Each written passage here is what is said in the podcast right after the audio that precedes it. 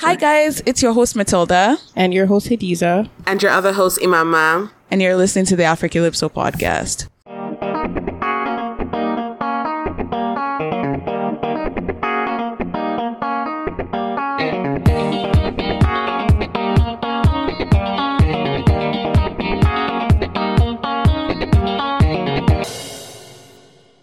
Guys, welcome back to today's episode. We are very much into 2021 and it's so funny because last week when we came on, we were like, oh, so far it's just Dangote's ass. So like we're all good. um, 2021 is looking up. And then the insurrection happened like in America. In we're like, here we the go. United States of the Yeah. America. Literally, it looks like we're living 2020 part two. No, but It you know is. what? It's it's interesting because I feel like everybody's saying that, but I don't think so. Still, it's like okay. So the thing, yeah, the thing happened in America, and I thought that that was very obviously mad and foolish and whatever it was.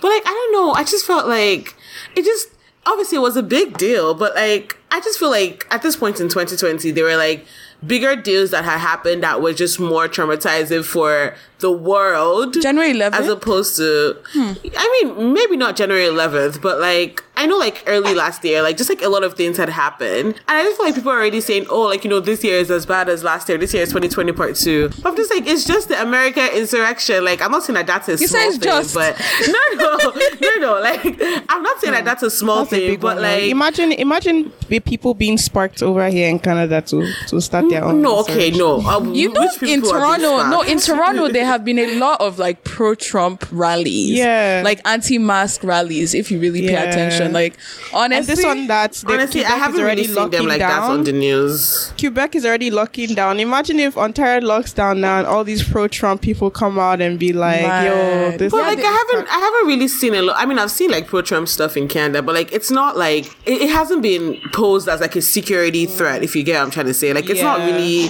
as big a thing. So like that's why I'm like, yes, things are happening in America, but it's happening Yeah. in America. It's not happening in the world. it kind of That's is like okay. Before we move ahead, and we have a guest, I think he's just keeping quiet because he's like, when you people are ready, you invite me. You in." invite-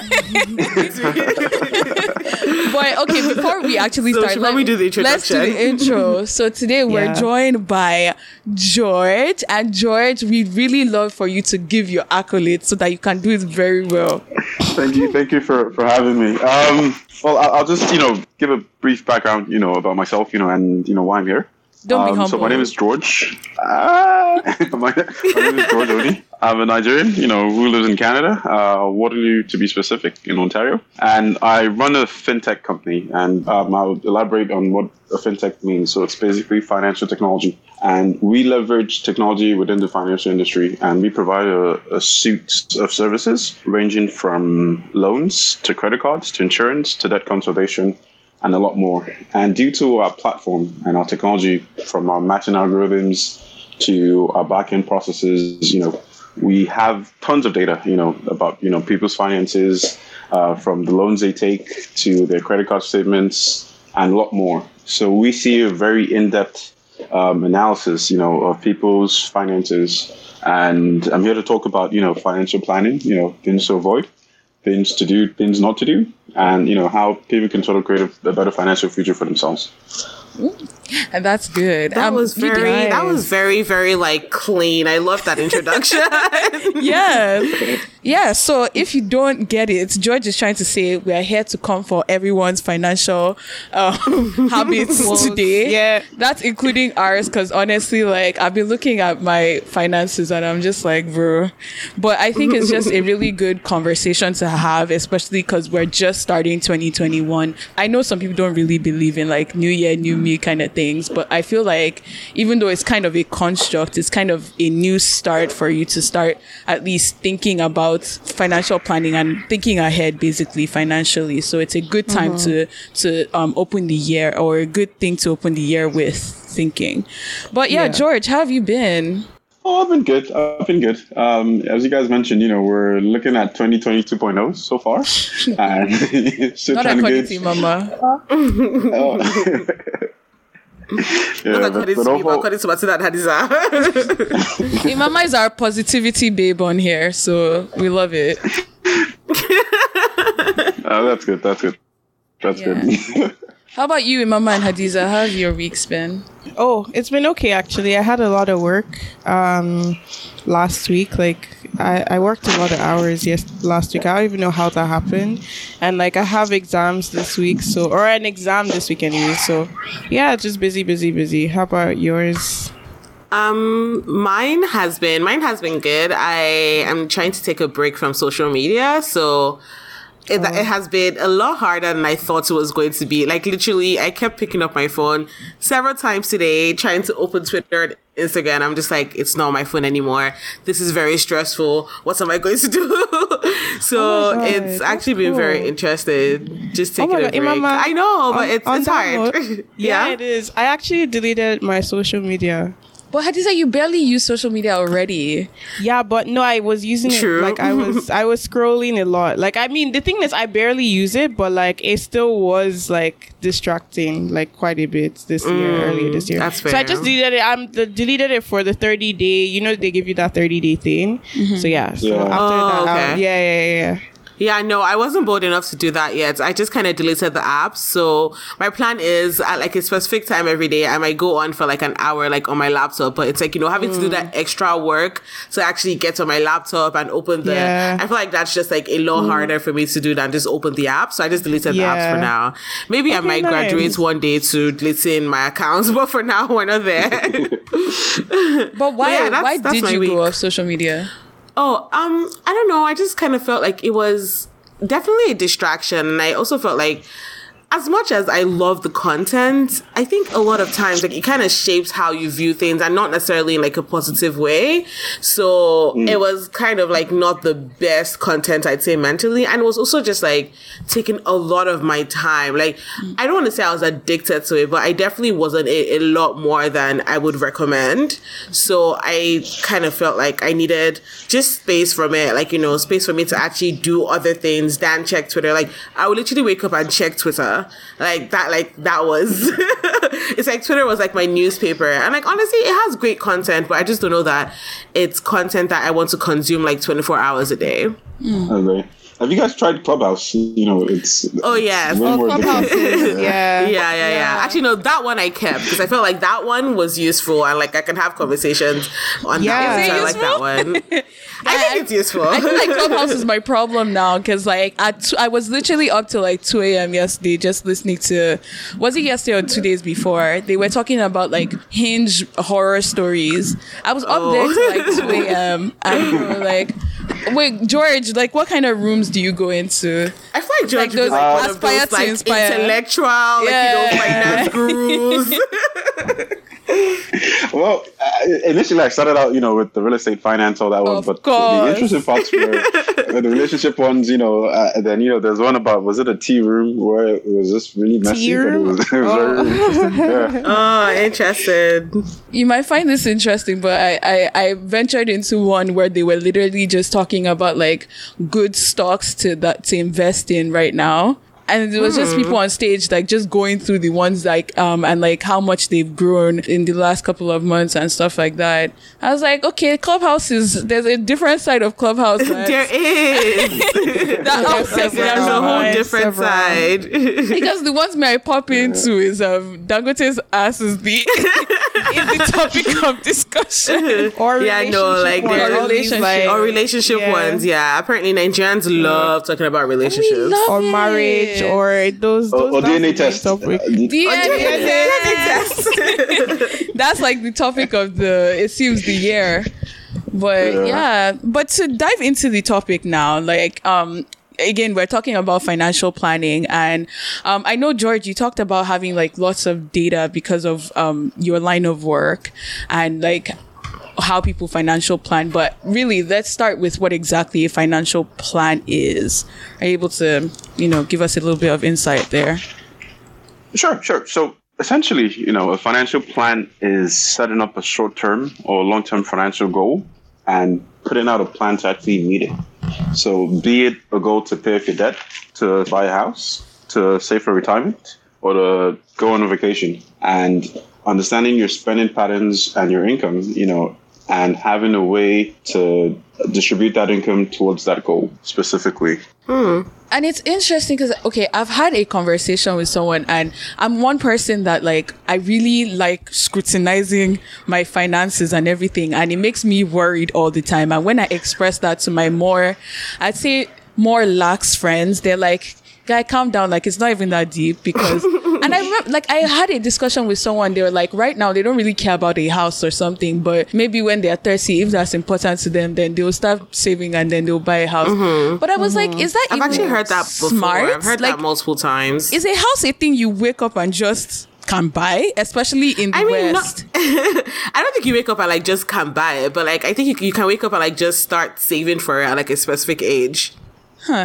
Okay, but like hmm. George, based on the data I don't know. What do I know? see- Yeah, me, me too. What do I know? Actually, that's why we have George here. So like, I don't know if you've seen like examples of like bad financial planning and like what it results in, just so we understand like the importance. Because I I'm also surrounded by some people that think sometimes I'm doing too much, and sometimes I ask myself, why am I even trying to do this? Like, if we're all going to end up in the same place, so like. I'm wondering if there's any importance.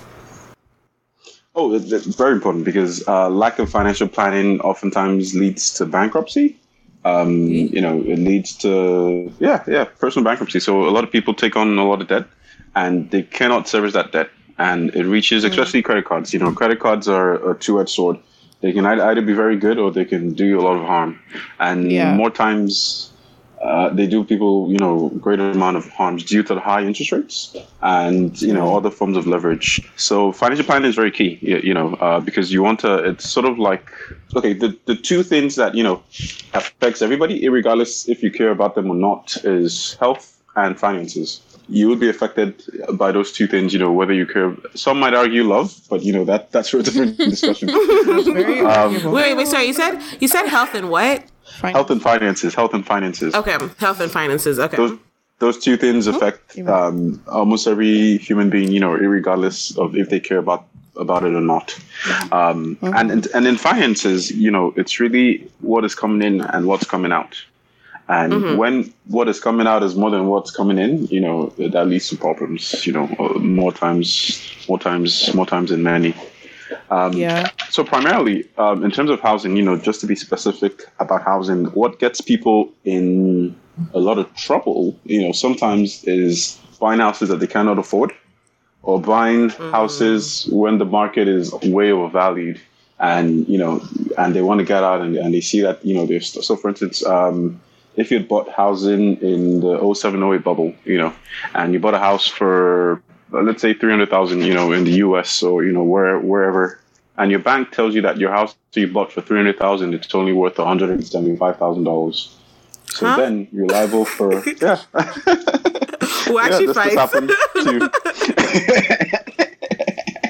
yeah, this, this happened to a lot of people. yeah, a lot of people, you know, oh and gosh. you're liable for $300,000, but the value of your asset, it's only worth 175. So that gets people in a lot of trouble buying overvalued houses or buying houses that they cannot afford, you know, and they get in trouble in terms of the mortgage payments um, and and leverage with the banks, and some end up in foreclosures, you know, some are auctioned off, and much more. So in, in housing, you know, it, it's and also why why do you buy a house? You have to ask yourself that question: Is it um, Necessary. Is it as an investment? Is it necessary? You know, like so there, there are a lot of things to determine that. You know, um, and for some people, renting is a way better option than buying a house. You know, because a lot of people uh, buy a house for investments or for capital appreciation. There are a lot of there are a lot of financial assets you can you can put you can put the money in the stock market. Uh, you can buy bonds. You know, you can start a business. Question. So you said renting for some people is better than buying a house, but like in some cases though, okay, when those people do calculate how much you've spent, even for us as students, if you calculate how much we've spent, if we Who's us calculate how are much we've students spent, and these are or well, none of us are students. Not not students, but like sorry, I'm still you know young I'm still in adults, this- young I'm still in the, I'm searching for my career mode, so I'm still a student until I find my career. So yeah, so for mm-hmm. people who just got out of school, or you know, like people who rent, typically, if they calculate how much they have spent in that re- paying rent for that amount of time, you know, they could have owned the house in that amount of time as well, right? So would you even, do you even like, I guess, recommend that people rent if they yeah like I guess go yeah to kind of talk about that a little bit.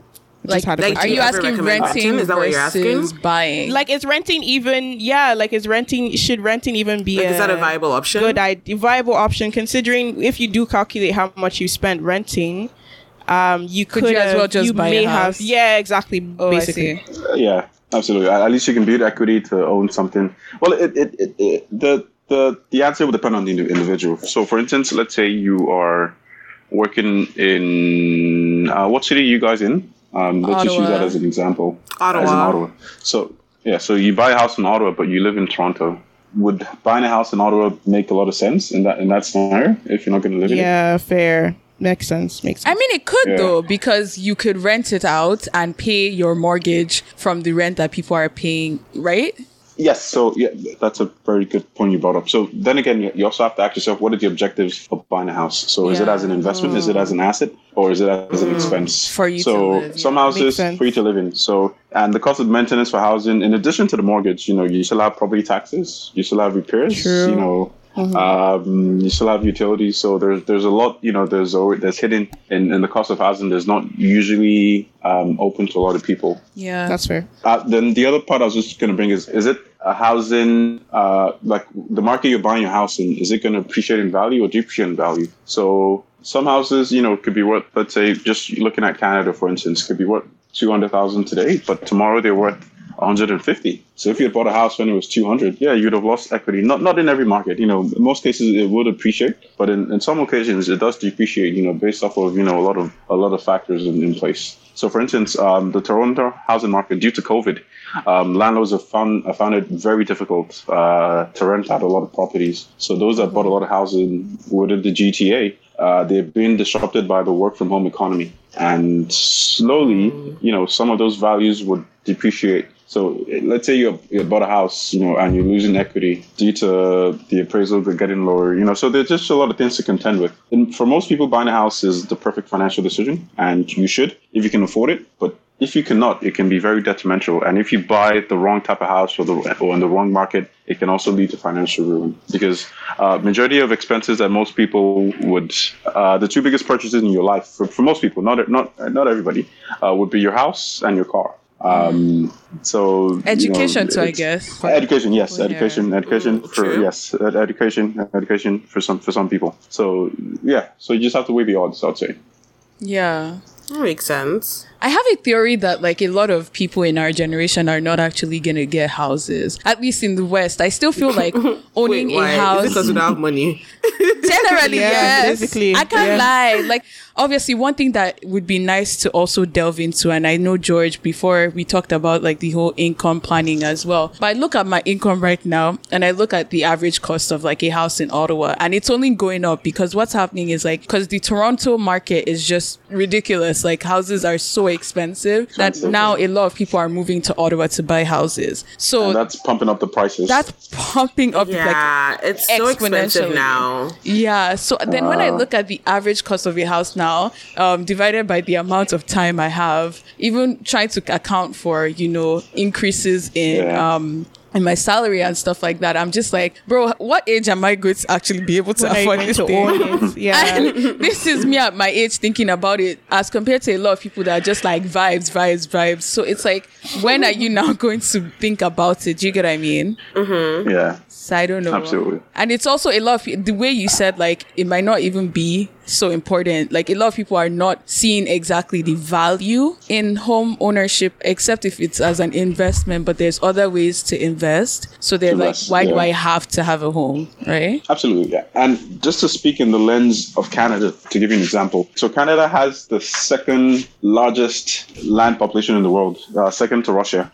However, we have two of the world's biggest, if you look at the top 10, you know, biggest housing markets, uh, Toronto and Vancouver. So there is sort of, well, I say a bubble in Canada, as opposed to places like Texas or Philly or Detroit or, you know, other places in North America or other parts of the world where housing is more affordable. So due to, you know, a lot of dynamics such as immigration, wage growth, foreign ownership, that has sort of propagated the market to be a lot more pricey than other areas. And also, if you look at the cost of incomes, you know, as opposed to how housing prices have gone up, they're not the same. So wage growth probably the, over the last like 10 years would have, would have been somewhere between 5 to 10%. But housing prices over the last 10 years, you know, have probably gone up 30, 40, 50, in some markets even 100%. You know, so Wow. there is a there's a dichotomy in, in that in, in that scenario. Um, They don't want us to succeed.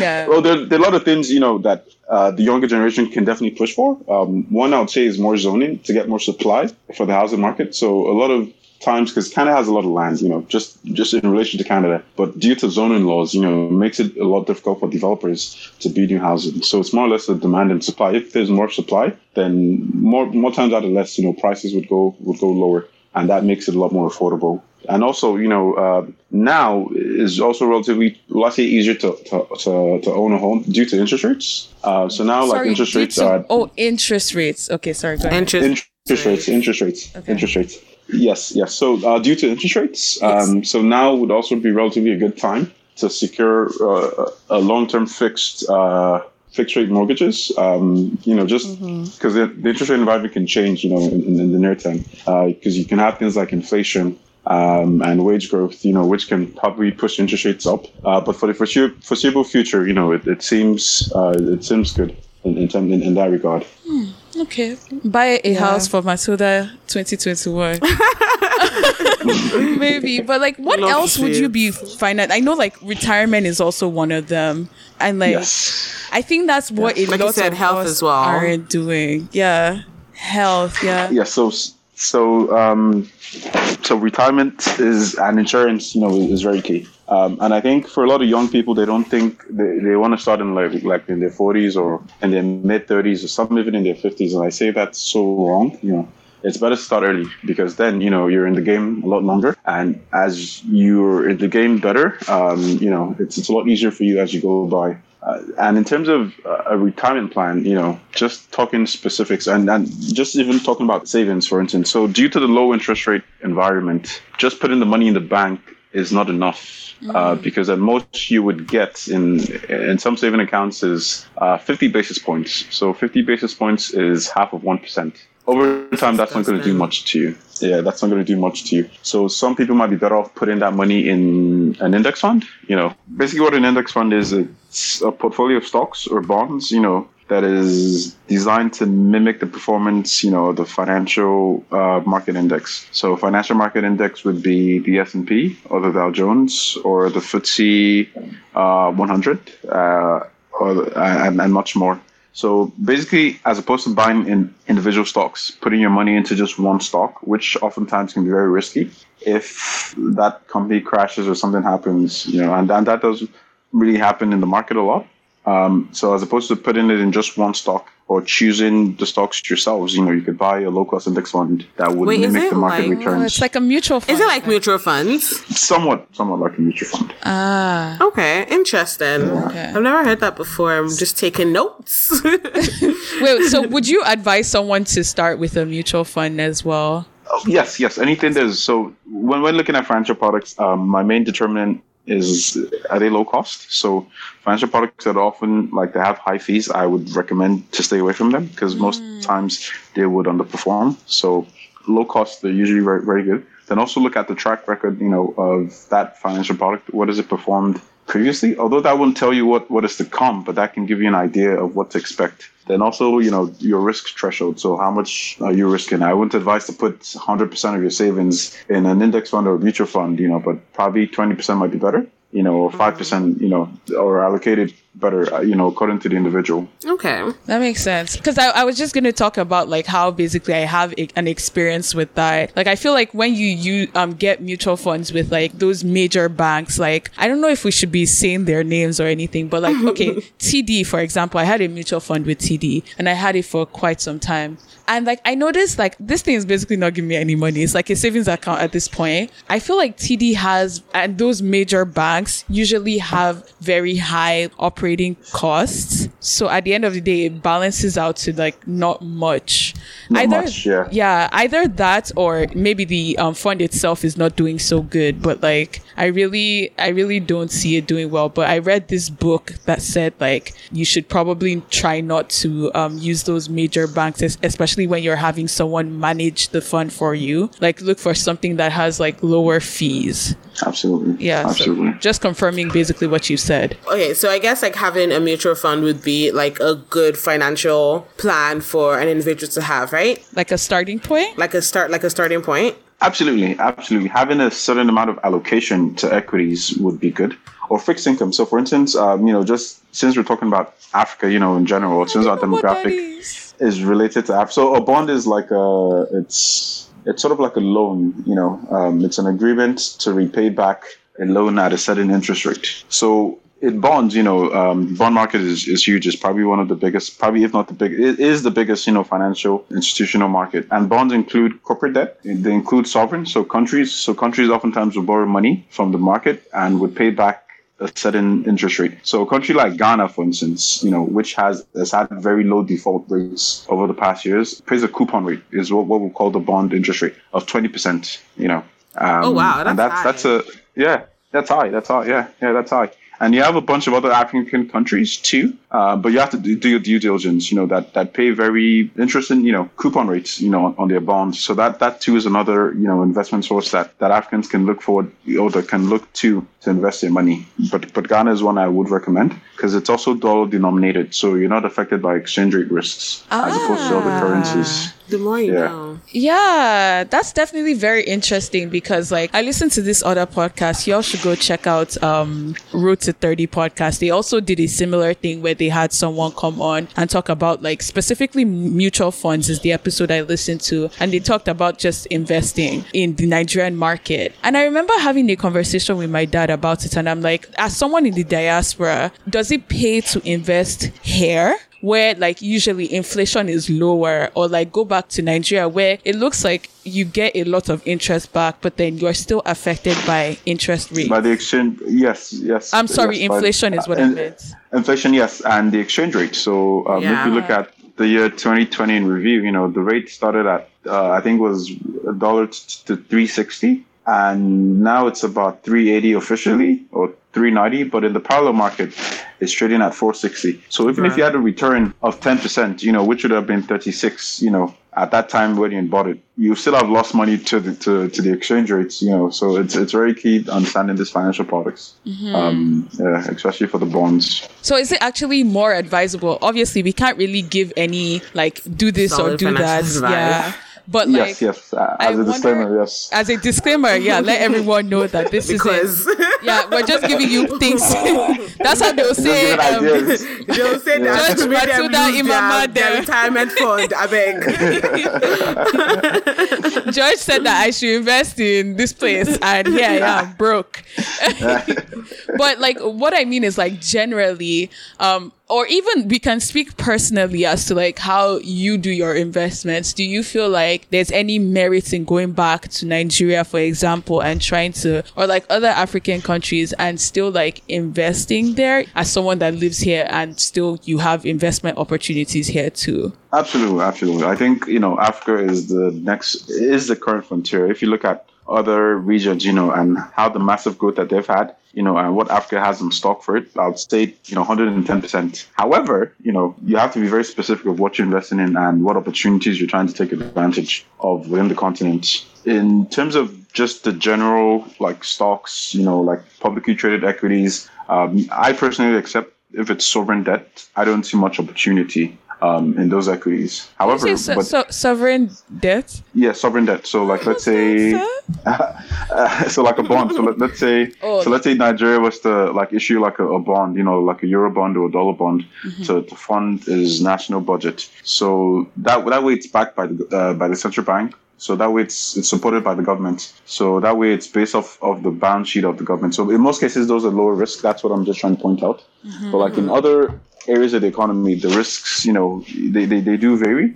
Uh, but where I do see a lot of opportunity, you know, in Africa, and I and I'll give you an example. So the GDP of California as a state in the U.S. So the two largest economies in the world are China and the USA. Um, the USA has a GDP of about 19 trillion, you know, um, which is still the largest, while China is lagging behind with about 14 trillion. Uh, but the state of California, for instance, just the state of California has a GDP of 2.3 trillion, just the state of California. But the whole of Africa as a continent, the whole of Africa, and I repeat, the whole of Africa, all the countries. You're going to combined, make us cry, but go ahead. I love the emphasis. The whole of Africa, the whole. You of the already know what's 52 about to come. countries in Africa. It's, it's under 1.5 trillion. I can actually vomit. That is disgusting. Yeah. under, Yeah. under 1.5 trillion. So we have a long way to go. So it's also somewhat pitiful, but also shows the opportunity in terms of Why, why is that an opportunity? Uh, because You if just we said there's can no grow money now. our GDP, no, but if we can grow our GDP and, and grow productivity, you know, that provides wealth, that provides opportunity, that provides incomes for so many people. And I'll give you an example. So if you look at the country of Congo, for instance, right? So Congo has every natural resource known to man has been found in the Congo, um, including lithium. And lithium is what you use to make your car batteries, you know, um, and, you know, all sorts of electric devices and much more. Um, cobalt is another precious one, but I'll, I'll use lithium as, as an example. So the dollar value of 10 kg of lithium, just as a raw material, is about $10,000. But that same lithium, when converted to value-added products, such as your phones, your batteries, you know, all those different electronics, um, I'd like you guys to guess how much you think it's worth. 50. Is it? Throwing numbers out Honestly, there. I- No, I tr- don't let's, tr- let's, throw, let's, let's throw numbers, throw numbers. So you, did you say 50K? Yes. I'll say go higher, go higher. Ah, good. Oh, um, can like 120? Higher, higher, higher, higher. Eh? what?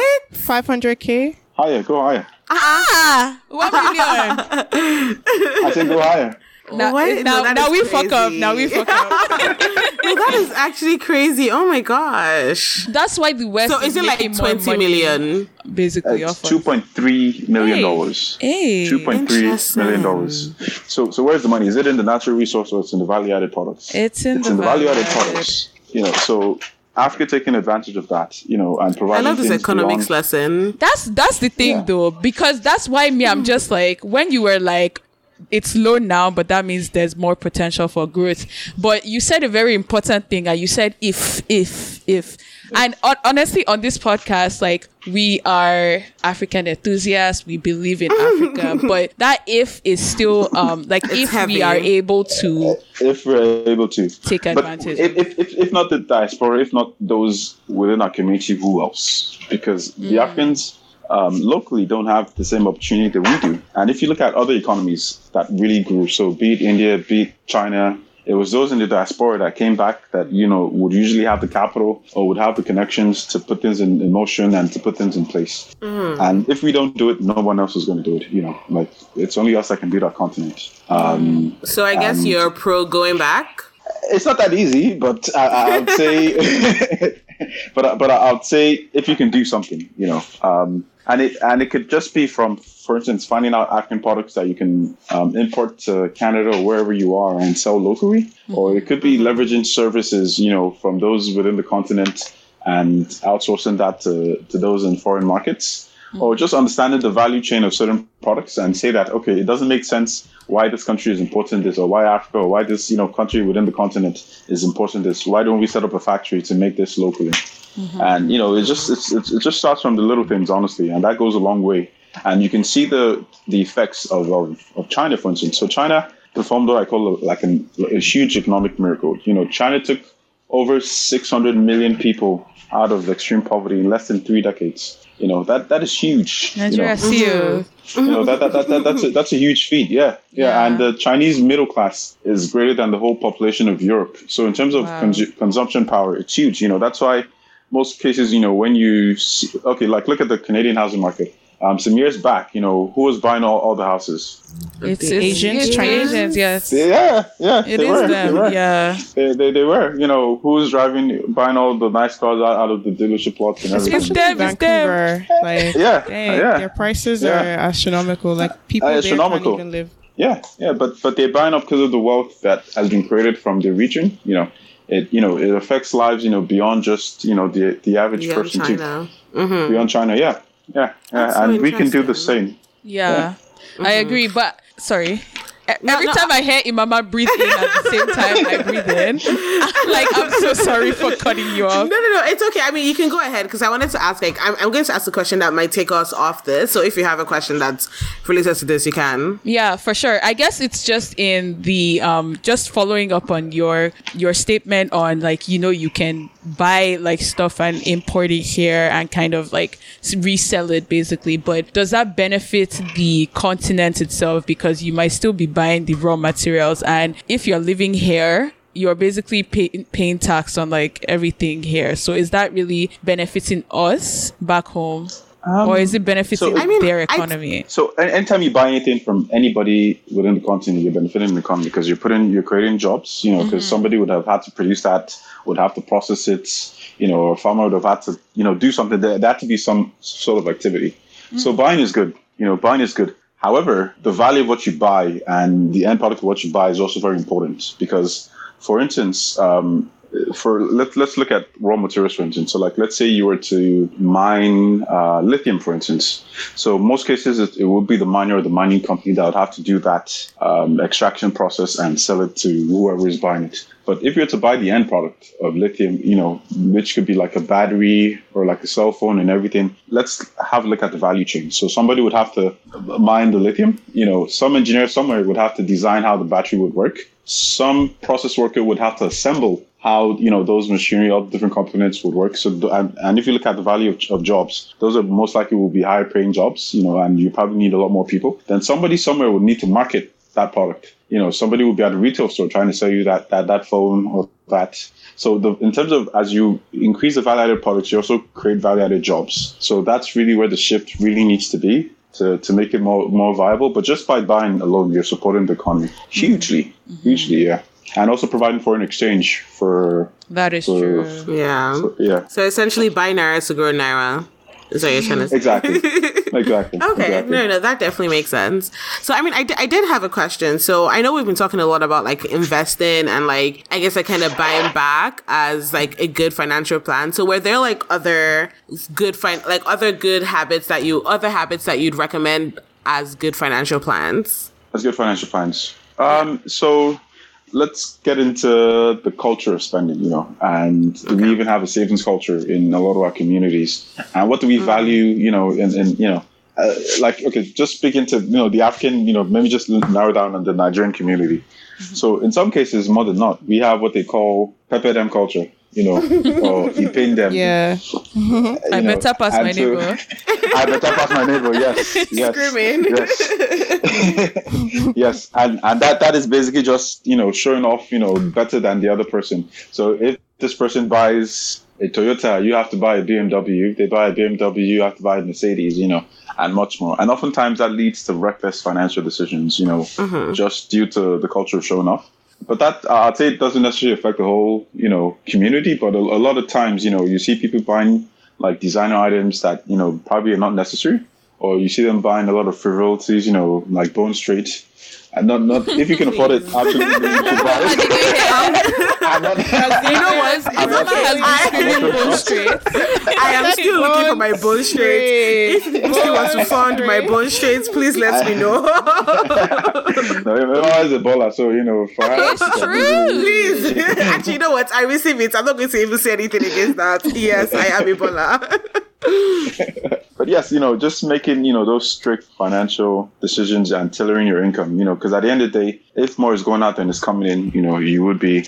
Um, oftentimes that would lead to, to trouble. So just making sure you save, you know, most of your income, have a rainy day fund, have enough expenses that at least if you were to have no income, you can support yourself for six months to a year. You know, I think year? that, that should be. Yeah, that's Yeah, what they say yeah. for your. Oh my um, gosh. So you should save so your emergency fund. fund. should be enough Yeah. money to last you for a year.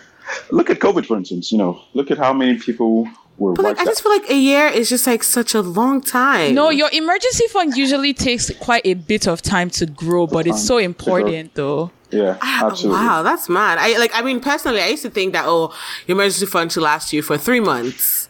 So like, I mean, like, I mean, a year makes sense. Like, obviously, given, like you said, COVID and, like, you know, just what we've seen. But I feel like just a year is definitely the upper bound, isn't it? Yeah, that's what I'm thinking. Because I just feel like a year, like, COVID was definitely like a, di- like, it was, it was, it's like a once in a decade type thing. Like, it's a, it's not a normal occurrence. So, like, a year just seems like a it just seems excessive but i mean you people know better Remember, that's but- what they but- said though that's what they said No, no, but the good thing about finance is you tailor it to what works for you. So for a lot of people, you know, um, one month is okay because you know within one month they can get by, get another job, or do something, or contact family. But in most cases, you know, you want to have an emergency fund for six months to a year of expenses.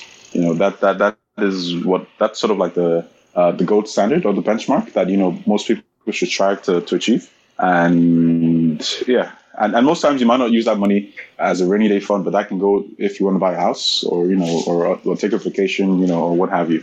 if I may mention before you actually go ahead, I feel like just to continue on that emergency fund thing, and I think like a lot of us hear about this thing, like emergency fund, emergency fund, and we save just generally. But I feel like it's important to put a figure on it because what happens is a lot of people are like, I know I just have this money there, but like you haven't actually calculated how much your expenses are. So how do you know how much is six months to 12 months of, um, of expenses, right? Yeah. So I feel like Yeah. it's so important to first of all write down your or or at least but like I guess I'm talking about budgeting and everything because you actually have to see where your money is going to understand what 6 to 12 months actually looks like for you and it's it's also how you know that you are living above your your um, means. your means, Means. right because I feel like for for a lot of people with credit cards for example like and I'm using myself as an example to be honest there was a point in time that I realized every time between paychecks even though I'm saving and stuff I will always dip into my credit card and the next time I get paid I'll pay it off. But then before the next time I've spent into my credit card again. And I felt like it was just a an indication that I, I was living above my means. But until I actually sat down and I put together how what I'm spending money on did I realize like bro actually for real like the numbers don't add up basically. But a credit card will have you believe that you have that money though. Mm-hmm. So I- Absolutely, I, guess Definitely. it's important. that actually made this holiday season like I was looking at my like my credit card bill is still looking at me like babes when I wish I had paid this though Yeah, credit card is a is a trap. It's a it's a big trap. crap. But yeah, you were also talking about insurance. I I guess that's one thing that me I don't even know anything about. Like, So yes, uh, for insurance, you know, there's a lot of different, you know, insurance products out there. But usually, most people will get life insurance to protect. So let's say, um, uh, let me just give hypotheticals, for instance. So um, assuming there's a family and there are two um, income earners in that in that family, or there's only one income earner in that family, and something happens to that income earner, but the whole family is dependent on that person for their livelihoods. Um, what happens, you know, if that person can no longer provide?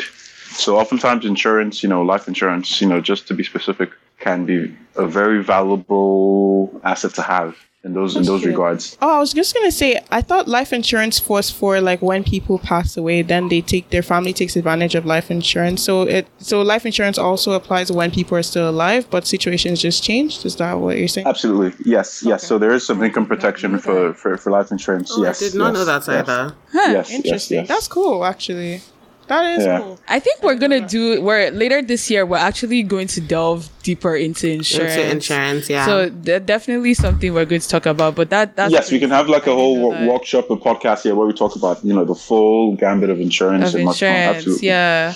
But I feel like for a lot of people, younger people, that's a, a very big gray zone. Cause like, I remember when I did co-op, I moved to Toronto and I did like a job and like I was talking to my boss then. He's a guy in like his forties and he was like, the one financial advice that he will ever give any young person is to get life insurance or was it health insurance or something right now? Because the thing is like the premiums are lower when you are younger because they look at you, at you as somebody that um that obviously is not going to need this You're money anytime soon. anytime You're not exactly technically you're not looking like you are going to die anytime soon. The likelihood.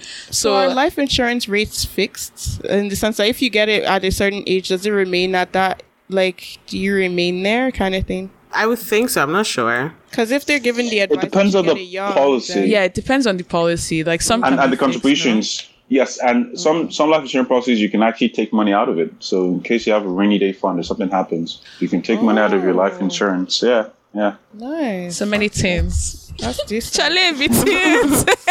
I'm screaming. because okay but I, I think i think now is a very good time to pivot into income planning because we've said a lot of things now and even i am stressed because i said on this small money i'm making you want me to do insurance you, want me to do insurance, you want um, me to do investment rainy day you fund, want rainy day fund. emergency fund, Um, buy, invest buy, in Africa, uh, buy, buy from Naija yeah, to grow Africa, Naira. bring- now, I just I'm just one now. So like I guess I, I guess we can pivot into like really when can you really do all these things and like when is it feasible? What can you do to get to that point where you can actually do all these things, really, George? Um, first of all, I'd say without having any income, you can't have a financial plan. Or without having sufficient income, it's hard to have a financial plan. So there are two things, you know, an individual need to ask yourself is that do I even have the income to support it? And does my income support my expenses? And I'll give you, and let's, you know, just talk in generalities, for instance. So let's say someone is earning, um, just for simplicity's sake, let's use a thousand dollars as our metric. And if the person's rent is six hundred dollars, right, and their cost of food is about two hundred, and transportation and phone bill, and by the time you know they're all done, they're probably left with like fifty bucks in disposable income. You know, it's actually funny, but like that's the reality of a lot of people, honestly. Of a lot of people, yeah, Yeah. yeah, yeah. So it, it's hard to do. You can have a plan with that fifty dollars, but it's it's hard to, to really move the needle in those scenarios. So it's important to also you know look back and say, okay, what is my income strategy? What is my income plan? So how can I generate enough income, you know, that my expenses are covered and I still have some disposable income? Because it's that disposable income that then enables you to to plan for the future, to set money aside, you know, and you know have those short-term, medium-term, or long-term goals. And an income plan or an income strategy, you know, can vary from okay, um, what are my skill sets, or what are the skill sets that I need to achieve to earn this sort of income, or you know, what are the side business that I need to do, or what are the you know additionalities that I, need to create for myself to do that. We could definitely have another segment, you know, where we give a lot of more detailed examples, but I, you know, just to throw some out there, you know. So some people, you know, can have like, you know, now it's very popular, you know, especially um, our youth, you know, having a side gig, something that people will do on the side to make extra money. Some people would sell on eBay, will sell on Amazon. Some would launch a Shopify. Some would have, Etsy. um, yeah, Etsy, Etsy. Yeah, some would sell on Etsy, you know, in the, for the digital economy. Um, some people just have additional gigs, you know, where they uh, leverage their services. You know, um, like I know someone who does essay writings on the weekends, you know, after work. Interesting. Yeah, and and you know, just there's there's a wider array of you know opportunities out there, but it's it's very key. Even even for those who are creating financial plans and they see that it, you know. and you have certain goals, and you can see that it's going to be very hard to reach that goal unless you augment your income. It's very key to have an income strategy. Um, it's extremely key. So okay, maybe for example, sorry, I'm listening to you and I'm trying to apply it to myself because I really need this. um, so you know how I was talking about how it doesn't make sense, like my salary as compared to like how much houses cost. So in that kind of Yeah. situation, it would be advisable to try to augment your income as well. Because I feel like To that's what income, yes. yeah, I feel like that's what a lot of people don't talk about. Even though it's really important to develop a saving a saving habit. Like I guess people are always like, it doesn't matter what you have, just save. But I guess people don't talk about the fact that you actually have to have a high thing to get yeah. high outcomes to like obviously like the law of accumulation will mean that the money will still become something. But if you have more to start with, then it just It makes the journey a lot easier. Exactly. Absolutely. Absolutely. Okay. So in summary, be rich, eh? In Okay, summary, I hear you. I hear you. I hear you. Choice. Long story short. Get a side hustle, Mm-hmm. make money. I guess it's also investing in skills too, because like I was having a conversation with someone yesterday about like this course, like she said that I should take, and the course costs like 10k kind of dollars, and I said. mm. so is uh, like so is it? Are you sure? is it right to look at education as you know like is it okay to look at like education as like an investment because is it like you Is know it? Uh, I'll say this is a very touchy subject, but I, I'll give my opinion nonetheless. Okay, Um, what's- what so is it, it, it also depends on you know what, what type of, of of education you know you're looking at, I, and I'll use technology as as the lens in which I, I see things as. So let's say you're a programmer, for instance, and you focus on programming um, desktop computers that run on floppy disks or USB, and that was your key expertise. Um, today, you'd be redundant because what you focus on or what your education or what your skill set is has evolved with technology. So now you have the cloud. You know, you don't have, you don't need a floppy disk, you don't need a CD-ROM, you don't even need a flash drive. Although some people still have it, but the demand for your skill sets has dwindled. And when thinking of education or acquiring new skills, I tend to try and look at it in that lens is that how valuable is this skill set? And within a certain amount of time, can that skill set be disrupted? Can the computer do what I, what, you know, what I'm doing right now? And if you look at the world with artificial intelligence and automation, you know, a lot of things are shifting. So like, let's say like, for instance, I'll give you an example. So like, look, look at autonomous vehicles, for instance. Um, think about how many drivers will be out of work once those uh, become, when, when those become mainstream. Like how many truck drivers will not be needed when you can have a truck run on a computer, go from point A to point B. Think about it. That's Yeah, think about it. Think about it. I, that's actually very sad. Bro. You know, and, and and and much more too. So I don't, I don't, I'm not trying to sound grim, but it's, but but also new jobs will be created for programmers or for people Yeah, who can manage true. that technology. So you know, there'll be, uh, you know, the world sort of tends to balance itself out. But you just you want to be on the Winning on side. big up. Yes, on the winning side of the equation. You want to be on the winning side of the equation. Yeah. But skill sets That's how is, is so very key. Nigerian. Absolutely. But skill sets is very key. Or even finding additional opportunities, you know. Um, I'm not going to try and say, you know, like follow your dream, follow your passion, all that kumbaya. It's good. oh, nah, nah, none of that, none of that. You are a Nigerian at heart. he said none of that. But, you know, do what you're good at, you know, and what you can turn to, you know, what you can monetize. You know, I think that's key, you know, because people would either buy your service or your product if it's cheaper, better, or faster. You know, and if as an individual you can create that or create that efficiency, um, there's a lot of opportunity out there. Makes sense. That's Makes fair. sense. it's actually important, very important words. It's also scary too in COVID because like a lot of things have changed too. Like where I feel like at the beginning of last year, for example, when we were talking about side hustles, because we've actually had this discussion, I was talking about how like you know I could wait on the side and get money, and like that too has also been slashed by COVID. yeah. Slashed. You know, Yeah. so it's really like it, this world is a big risk. Honestly. Everything you do is a Uh, I guess like it kind of really just also points back to what George was saying about how not transferable are your skills, but like how like how will your skills last in the long in the long term. Mm-hmm. Like, it's, But I swear no one could have seen interesting. COVID coming. Like I feel like in the stock market, in so, in just so many aspects, nobody saw COVID coming. So I feel like it, mm-hmm. it, regardless, It am I shocked you. still- it shocked me. But do you guys think we'll bounce back quickly from this? Like by the time the vaccine is, do you think this is just a temporary like thing, or it's I going think to so. affect it for for future? I mean, like, I feel like it would definitely change, like, a lot of, like, culture, like, it was, like, work culture, and even, like, maybe eating out culture. Like, I feel like it would change, like, a lot of things, with people maybe working from home more, like, just a lot of things. But I think that the economy itself might balance out. But to be very honest, I also know nothing about economy. So, George, I'm over really to you. just talking. well, uh, no, as he said, you know, some trends are probably here to stay because now, for the past eight to nine months, a lot of people have been working from home. Zoom So culture. now, Zoom culture, yeah. So a lot of a lot of companies are asking now, do I need to buy get an office and pay so much office rent if Mm-hmm. So people can office work from home? So you know stuff like that. Um, let's say you're an individual and you're working in, in in a big city, and your cost of housing is so high. And now you can work from home. Does it make sense to live in that same big city? Wouldn't it be better to move Mm. to somewhere like Ottawa or Windsor or more affordable cities? So there are some Mm-hmm. actually funny trends that are 'cause, there to like, stay. It's actually interesting, like that you mentioned stuff like that, because I have some coworkers as well. Like my company, we've kind of transited to working from home, and I have some of my coworkers who are actually now thinking of like buying a house in the country and like you know I I didn't even know there was a country in Canada. I thought like Down the everywhere was earth. just apparently, but yeah, I just thought that everywhere was just like. But yeah, they're like thinking of like you know moving to the country and like I'm just like that is so interesting because it's like it really does give you that luxury to do a lot of things and like you said, it's like is it even affordable or does it even make sense financially to stay where you are? You could maybe just use that money to travel and go live in like somewhere quieter and cheaper. Ab- absolutely, Okay. absolutely. And there's some industries that would be hit.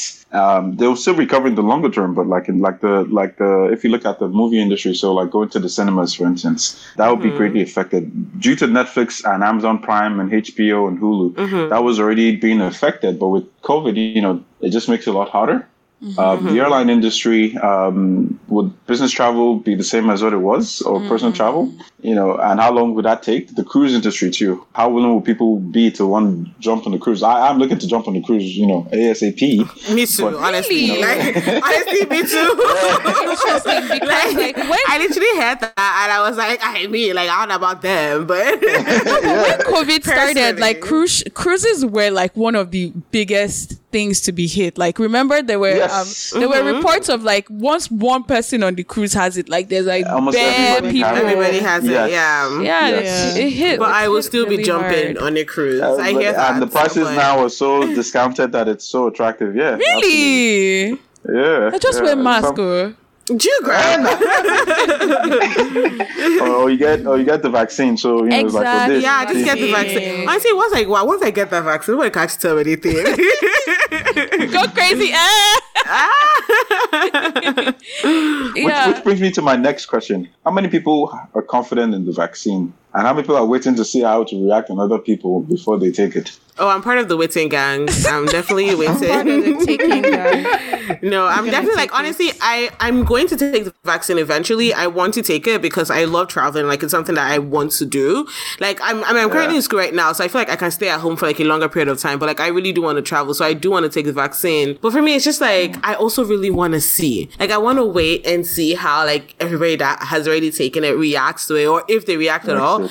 But at the same time, it's not really like it doesn't really make sense because technically, if they're going to react to it, it will not be. It'll be a longer year. time. It'll be a Yeah. longer It'll be a longer time. time. So it's like it's not it's not really the best. Like it doesn't really make sense to wait, especially if you're just waiting for one year. But like I don't know. I guess it's just the it, maybe it's just for like it's just for my peace of mind as opposed to anything that's actually concrete. But yeah. Yeah. Yeah. To me, I feel like I'm gonna take it as soon as it's available for me, and I feel like the only reason I'm saying this is because I'm kind of rest assured in the fact that thousands of people are going to have taken it before it even nears my my area. Because like I, again, we're part of the population that works at home. We're younger, and like just all these factors. So I'm just I'm not too worried once it comes to my it. My area. How about you, George? Uh, I, am still watching, um, but I like as I've seen, you know, like politicians and people take it publicly, so that also reinforces. Yeah. Um, They said Nigerian big men are going to Dubai to go and get it. Oh, you guys,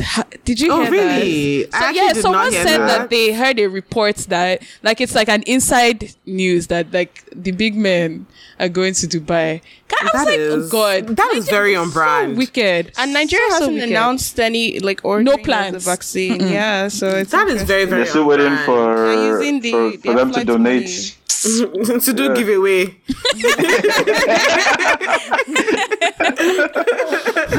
Nah, oh, Nigerian politics, the political annoying. class is so wicked. Like honestly. Honestly, let me not even say what I'm praying for for that vaccine for them. Let me just hold it in. That made defects. Um, I did not say that. That's I what you're must point that thinking. out. Say it with your chest. Um, but I just really also, I guess this could be our like final point. But um, like a lot of people I saw when I was searching up the topic, anyways, that um sometimes men's financial plans and women's financial plans can look different. Can not, I guess, not always, but like that. There's different factors that make it look different. But George, in your experience, like, are there any differences, and like, where are those differences? Uh, yes, yes, there, there are differences, you know, but there are also similarities, and the differences would um, would come in expenses and spending patterns, for instance. So, um, in terms of shopping, I would say that women tend to spend more than men. Can't relate, but go ahead. and in terms of cars, for instance, you know, men tend to spend more than women. So, but but on on average, um, and it also depends on what country, what region. So the data is very skewed. I was gonna say probably the culture as well. And the culture, yes, yes, and the savings culture. So the, you're going to see a lot of anomalies in the data. But uh, just using North America as a benchmark, you know, on on a wide scale, you know, on average, men tend to save more than women. However, there's also in- income inequality in the workplace. So, Think about it. so yes, so uh, although now you know a lot of work is being done, you know a lot of things are changing. There's a lot more transparency, but you know there's still some pockets, you know that that where work needs to be done. So, and I let's just give a, a rough example. So if a, a, a woman is earning fifty thousand for doing the same job, a man is earning seventy thousand. So even if she's saving the same way as he's saving, you know, at the end of the day, he would have more savings than her due to a larger income. Um, and oftentimes that reflects in the data that we see. Um, But things are a lot more better than they were five years ago, a lot more better than they were 10 years ago, a lot more better than they were 20 years ago. And I am positive that, you know, they will become better as we go. It's not perfect, but there is growth um, in, in terms of wage gaps and, and, and income inequality. Yeah. Yeah, I fear that. Okay, I, I'm about to make a statement just based on my life experience, and I don't really know that it's the fact for everyone. But I fear that women don't talk about finances enough because just the conversations I've had with my um, guy friends as compared to like my um, women friends, it doesn't look like it's something that we discuss or, or maybe just i know guys are more likely to take risks so like if we are to look at um, saving habits i think women might actually be better um, or or on par basically with men. But then when it comes to like investments and like you know making Taking financial risks. yeah taking risks taking like actually taking finances into their hands. Like you know how we talked about how you even have to have a bigger income to have bigger investments and savings and stuff like that. Men will negotiate their uh, salaries. They will move jobs um basically take more risks that help their financial goals. And they even have financial goals to start with than like what i've seen like discussed with my female friends and stuff. So i i fear that we're not talking about finances enough. I don't know. Has that been you guys' experience hadiza and imama? Um, it hasn't really been my experience to be honest. Have you really had discussions with guys about investments? And I'm saying, um, I'm generalizing because obviously there are some guys I've also talked to that really don't have financial plans either. But, um, like generally. I feel like for me, it's kind of been a mix. Like I've had discussion with like men about like investments, but like I've also had discussion with like discussions with men, and they literally are just like vibes. So I feel like so for me, it's kind of been like a mix where it's like some of them are like, oh yeah, like you know, do this, like do all this risks. I'm just like, ah, thanks, but nope, thanks. And then some of them are like, oh yeah, like you said, like we're not trying to do that yet. We're just like living our life, see how things go, and then maybe in like five, ten years we'll start thinking about that. So um yeah, like that's why I feel like for me it's just been a mix. I'm not really sure that I would say. But then again, honestly, maybe you know what? M- m- maybe I'll I'll get I'll get back to you on that one because maybe I should actually go and talk And do a more survey. to- I just gotta do a survey, talk a little bit more to both like my yeah. male and female friends and see where they I stand. See, From my well, we can look at it. For, okay, okay, that's right. yeah, Um, oh, sorry, sorry. No, go ahead. no, no, I was just gonna, you know, just reinforce the fact that um, there is probably a difference if you look at it just in like companies and look at their boards and the amount of women they have on on their board of directors alone, or the amount of female CEOs that lead, you know, the major investment and financial institutions. There's a lot of work to be done there, you know, because mm. the num- the numbers are not are not equal, not not even anywhere near equal, mm.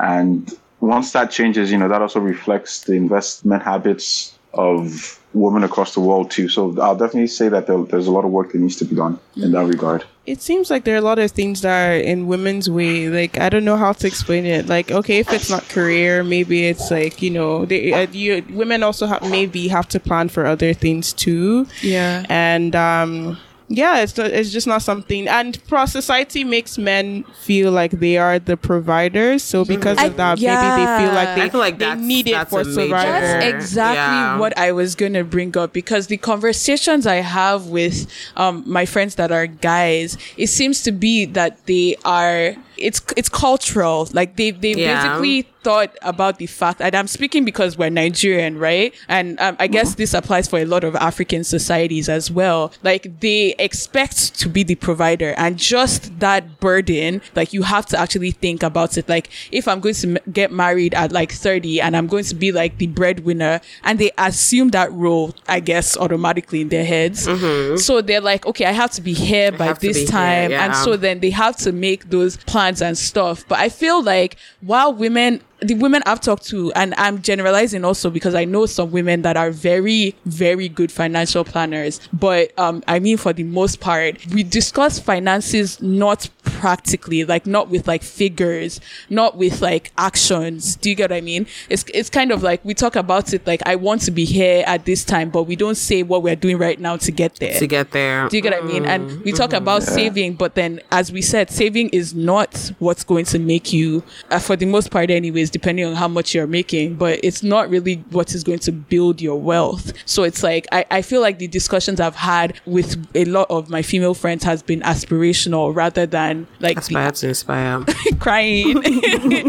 yeah, but we, we actually, especially in our generation where it's both men and women that are working, but women might have to take um, breaks in their own careers. Say the if children is something you want to have a lot of times there's like a gap in your career that you have to take. So mm-hmm. you have to plan for that and stuff like that. So i feel like for me that's such a huge difference that you actually have to really plan for and plan ahead to. And also in a situation where what if you're marrying down? Because like i know a lot of women say they will never marry down. Sorry i'm, I'm just saying but No, what, I just- I just- what if you do ma- what if you do marry down? Because we're both working Why are you shouting at me? If Mama- it's you that feels attacked. Why? Please proceed.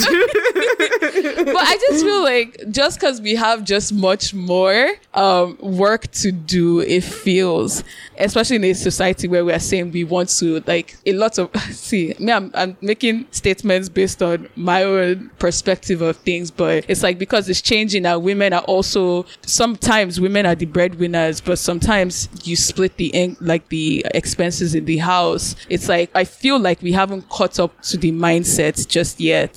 Hmm. Do you get what I mean? But this is Yeah. based on my life experiences. Uh, but I'm but, but I, I think with, with a rise in feminism, you know, and how there's greater equality of the sexes, I think it would definitely catch up. But that, that too can also be controversial because you know some people don't want to split the bill, some people want to, you know. So it, it mm-hmm. also depends on on, on, on preference. Mm-hmm. But I'll throw the question to you guys. Um, assuming you're in a relationship or you're in a family, would you want to split the bill equally, or do you think you should split the bill equally, or you know, Um, who should cover what? equally as in, I think.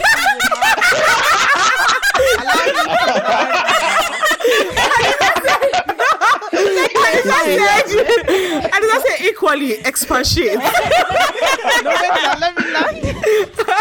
let me land. Let me land. Let me land. oh yeah, Okay, land, land, land. So I think the idea of equally is even. I think the word to use is more equitably because um, you know it would really depend on everyone's income and you know what they're more comfortable doing and how you guys also share other duties within the household as well. I think there are a lot of a lot of factors that really depend. I, I'm more for like obviously quality and stuff like that, but there are lots of things that go into it and not just finances. And you know you can be splitting it like oh half half, and then one person is lazing around while the other person is doing all the work and putting in other efforts in other ways. So I feel like um it really depends. That's a equitable is the word. You know, I actually kind of agree with believe in Hadiza here. Yeah. Yeah, because it's like when I just think about like just like housework in general, like Usually I mean, falls on obviously, women. yeah, it usually falls on women. Like yes, feminism and all that fun stuff, but it's like usually at the end of the day, the woman will still carry most of the load, or even with like raising the child. Like yes, both parents do do that. But like most times, it m- would most likely still fall on the woman because the man is not going to breastfeed the child at 1 a.m. Do you get? It's just like it's just things like that. So I feel like when Yeah. it kind of all comes down to it, equity might be the best place to look at it from rather than equality. Equality. That's true. That's true. But yeah, That's true. yeah. No, I agree with everything you guys have said. I actually think that um I think I am more open to that 50-50 thing just because I want the work in the house like generally to be split. 50-50, and so like for me to be able to uh, to ask for that that it be split, I think I need to contribute equally. Do you get what I mean? Like mm-hmm. obviously like I feel like a lot of times and like I even see it in myself even as I talk today, I'm not even married or anything, but I still see how it gets like it's easy to default into traditional roles. But for me, I think I see an importance in actively fighting it just because like I don't know, it's my preference, right? So therefore I have to bring like an equal amount or something close to equal in the household. Equation, basically. yeah. Yeah. Okay. Yeah. What are your thoughts, George? Yeah, George. Uh, well, okay. Uh, So I, that I, we can I, cancel you. you already know. so growing up, you know, the the mindset was, you know, as a guy, you're a provider. You know, you have to take care of a family. Where did you grow up, by the way, I may ask? Um, so uh, for for most part Nigeria, you know, Mm-hmm. then then some parts England, you know, for a brief part, then some parts Canada, but for most part it was a Nigerian upbringing, Nigerian family, Nigerian, you know, parents, uncles, and stuff like that. Uh, so the mentality was always, you know, as a man, you're a provider. You, uh, you have to be a man, and uh, my uh, and I grew up with all girls, right? So I was the only boy. So it, it was even reinforced, you know, a lot, you know, a lot more. So it would be nice to have somebody you can split the income with 50 50. That'd be great, you know, but my mindset is 100%. Um, Wait, wait, what do you mean hundred percent? Like Like he he will carry He'll carry- everything. you define Yeah, wife, yeah. Judge? Are you single? But then, George, Searching. George, what's what's uh, what's the caveat for carrying you carrying hundred? It's true, yeah. What's Oh, it's true. Important questions. What's the The hidden, what's the, clause? um, the, the, the asterisk, tiny the catch fine twenty print. two. the catch 22. yeah, what's Ah, the catch? he's stammering. He's stammering. he's like, ah, ah, ah, ah. Hey. Judge says slave trade. I need to go. Because he's giving a pitch, but he's the catch? you know, What's the catch? Everything sounds so Rose- like, Sounds so beautiful. Like, oh yeah, I'll pay you hundred percent. no, no, All you no, have to no, do is no. just say I look pretty. Nope. What's the catch? no, there's no, there's no catch, you know, but just. See how he said catch he said, he there is no catch per There was, se. there was actually a silent um, per se there. yeah. Okay, yeah. No, there's, there's no catch, but I, I'd say even from uh, so I'll give, I'll give you a perfect example. So um, if, if, even from my family upbringing, so um, my dad he had like a well, actually like a nine to five job. So he he worked at a at an oil company. But my mom, she was sort of like the entrepreneur in the family, so she sort of ran her own business and stuff like that. So even though he would, you know, perform his, his duties, you know, to the best of his own abilities, she had the capacity to do whatever she wanted. So I'd say, you know, mm. that between both partners is it's also key too because that that provides you know liberty to do what you want. You can go the extra mile, you know. And if something happens to one person, you know, the other person doesn't really feel it and stuff like that. Yeah, yeah. But there's, So there's, there's no catch. no catch. Okay. There's no catch. So no now catch. back to the question: Are you single and searching? I- I'll get back to you on that. eh? I think at this point we've turned Africalypso to a dating podcast. Dating podcast. But I, I just wonder then, like, where the mindset of like wanting to carry hundred percent of the expenses comes from. Then, because Tell you there's no catch. We don't need to question true, it. it's He said, is no, it- but I, I think for I think for, for a lot of upbringing African men. I, I'll say for a lot of African men, you know, that is It's probably how they were raised. Yeah. Yeah, yeah. For for a lot of them, you know, it's like into- Yeah, it's like probably It's how like, well, the yes. pride thing, uh, feeling like probably also like just something tied to like masculinity and like feeling like they're the man type thing. Yeah, because men are providers, you know, and if you can't provide, you sort of feel useless for, for a lot of people, you know. Um, okay. yeah, yeah. Yeah. It's good that we're talking about this on the financial episode because maybe I can stop saving for a house now. Shake, honestly. Just go mad no, hunting. to be very honest, just go man hunting for a man that's trying to do 100%. And look at that. No, actually, no, just imagine. Imagine if you had to pay 250k for a house. Just imagine 250k going into something else. So just be be be a woman that is enterprising, looking for a man that wants to give you hundred percent. Wow, look at you. You have it. You See, actually have this, the formula. This is the financial plan for women. So everything You're welcome, before, guys. Disregard it. If you're a woman, disregard it. This is for the men. So I'm just joking, but I JK guess though, JK. JK, please.